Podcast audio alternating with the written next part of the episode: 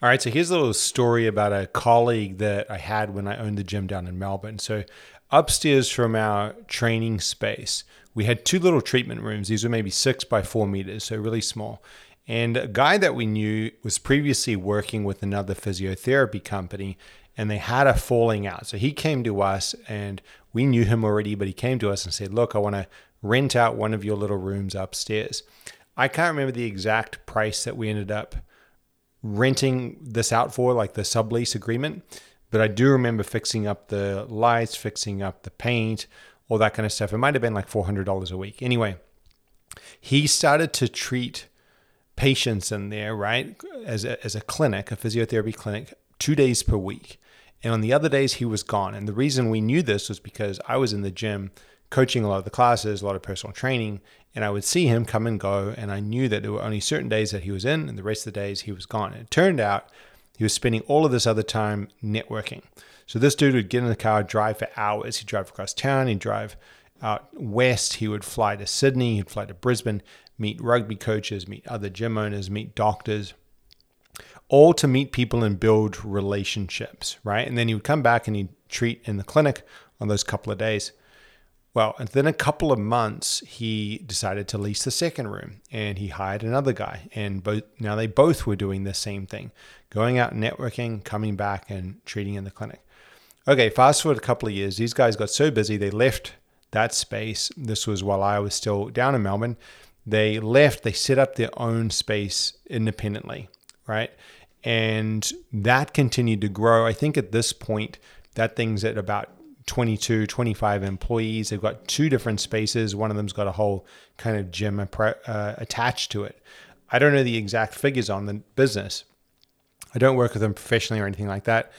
But what I do know is if you run the numbers on 20 plus employees in a physiotherapy, osteo type of clinic, you're looking at a multi-million-dollar practice. Now, the point of all this is at the same time, there are other physios down in Melbourne who I knew personally who had their business, right? And they have not grown since that time. Now, not everybody wants to grow the business, but you know, it's these guys stayed exactly the same. There's several of them. And the question is the 10 to 15x growth that our friend has seen because he's 10 to 15 times better as a service provider? And my belief is that no, there's no way that he's 10 to 15 times better. He might be a little bit better, but I know for a fact that a lot of them are great physiotherapists. A lot of them can help you with pain and injury. He is a good physiotherapist, and I'm sure his staff are as well, but not 10 to 15 times better. The difference is from the very beginning when he started the business, he recognized that the marketing that he was doing was his business. Okay, so he may not say this, but from my perspective, it's very clear now, and it was very clear then. He is a marketer and a relationship builder who happens to practice physiotherapy.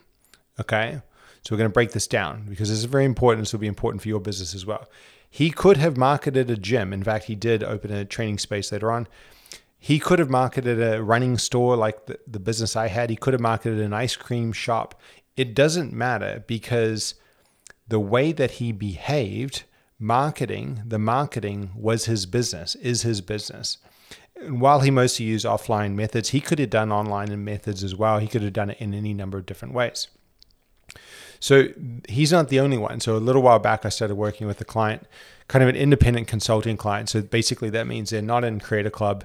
There's a couple of businesses that I work with independently, typically a fair bit bigger, but in this case, they own some studios, right? Some fitness studios. And basically what we did was come in and do a world building complete strategy. So character building, the bringing out the world itself, clarifying the offers and bringing them out, inserting things into the timeline so that there's story driven content that they can use, connecting with allied worlds through collaborations and events with other businesses in the area, whole bunch of stuff. And then of course the content on the output side so that all of this stuff is kind of communicated. But anyway, it's basically a lot of marketing, and this, we're talking like maybe 3 or 4 weeks of this process, so a big marketing and world building push, and we're seeing the attendance rate from the customers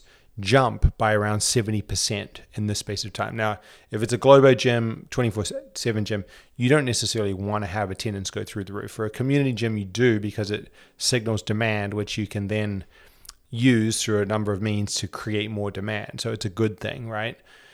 Now, they're also seeing ex-clients, past members from other studios who are sitting on the sidelines watching all of this unfold, and message them and say, hey, can I reactivate my membership, right? Okay, so this is coming from a push on marketing. So the offer is the same. The marketing has changed. So this brings us to the question. For the gym manager or the studio manager or the yoga studio manager, whoever's managing the place, what is their business really? Is it delivery? Is it the class? Is it the programming? Or is it marketing? And you could argue, a lot of people will, that the delivery is what gives the client the result, so therefore that's the most important. But then I would ask, well, surely it's the marketing that brought the client in to be in the position to get that result from the delivery.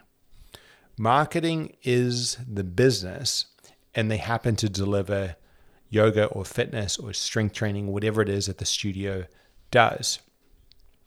Okay, now, we're going to go slow here because a lot of people won't like this. You might not like this. It is the same for you though, no matter what it is that you do. If you own a gym, run a podcast, if you own a retail store, if you're an employee even, you are a marketer. Marketing is your business. World building is your business.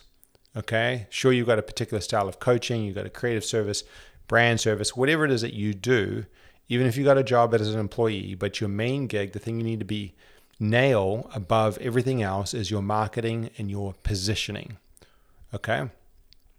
Because if you can do that, then you can do the delivery, right? Everything else is possible. You can grow, right? Now, side note, we're not saying that the delivery quality can drop. That is a prerequisite. Okay?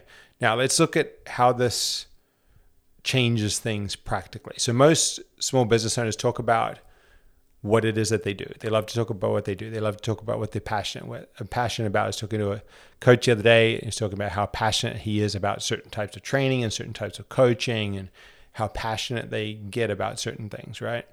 Now, they also tend to think, most business owners, that marketing is something that you tack on. You either hire a marketing person, you outsource your marketing, or you do some marketing once in a while. This is what's called a service-centric perspective. I think that my service is at the center, okay? But let's think about this for a second.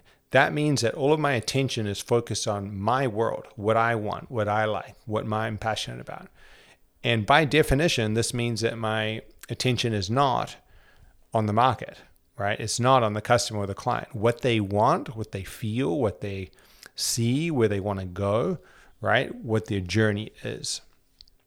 Now, when my attention is always in my world, that's not a really great place to be in order to attract clients.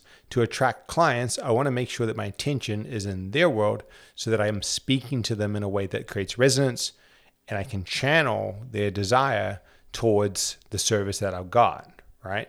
Let's look at a couple more examples. So I've got a bunch of friends in the fitness world just because of my background, the gyms and training and stuff like that. And some of these people are the most talented coaches that I've ever seen. Literally, we're talking professional level athletes. Some of them have been pro athletes, but even in a gym setting, like very strong, very capable, very, very athletic. But a lot of them are broke because even though they're very good at what they do, their mind is focused on what they are doing. Their mind is focusing on what they like, what they're passionate about, versus being focused on marketing, right? In fact, I've seen some of them personally flat out come out and say that they hate marketing. They think it is the reason why the fitness industry is falling from what it used to be. They're blaming it all on marketers, right?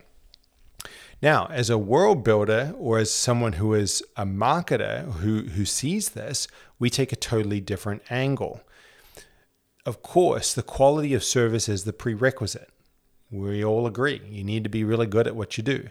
But as a marketer, as a world builder, we obsess about the problems that our dream clients have. We obsess about where they want to go. We obsess about what the best solution looks like for them. We obsess about how we can show them, get into conversation with them, and show them that our service is the best solution for them to get where they want to go. We relentlessly study behavior, not what we think, not necessarily even what we believe that they should do or what they should say or believe. We study what they, the clients, the market actually is doing, right? We create stories with our work. We help our clients to create their own stories through the results that they get through the work as well.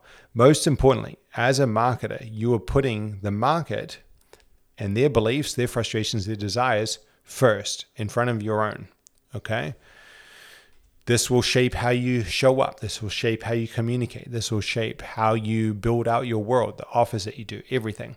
So let's look at how this actually looks practically. So most small business owners, let's say a gym, right? Most gym owners will think that they are a gym owner. They will identify as a gym owner, okay?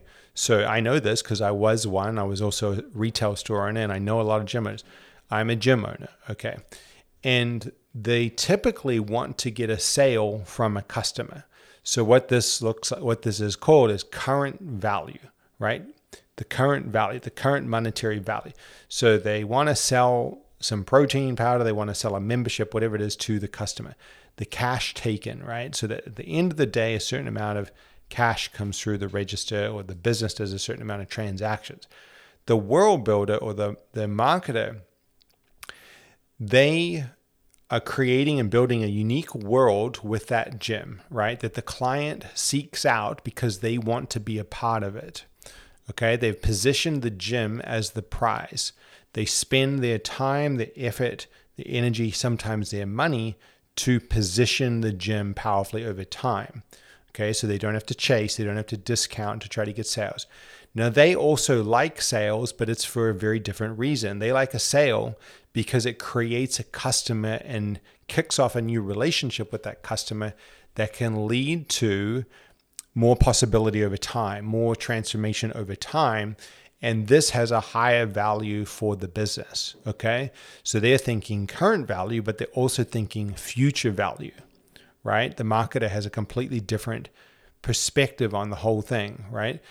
The normal point of view is transactional. The marketer and the world builder's point of view is relationship focused and has an element of what's coming in the future, okay? So you might happen to sell coffee, you might happen to sell chocolate, you might happen to sell life coaching, personal training. You might be an accountant or a lawyer. I've got friends and colleagues in all of these industries.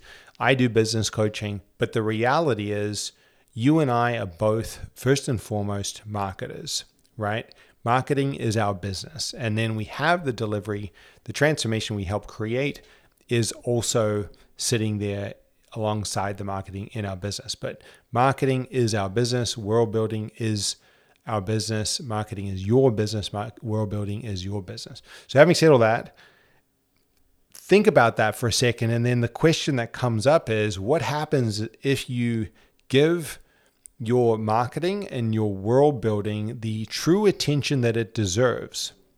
If you really slow down and get very clear on the emotionally significant problem, the ESP that your dream client is facing, what they are thinking, the conversation in their head, and then you present a bold, elegant solution to them, and then you can communicate this, right? You're creating content around this.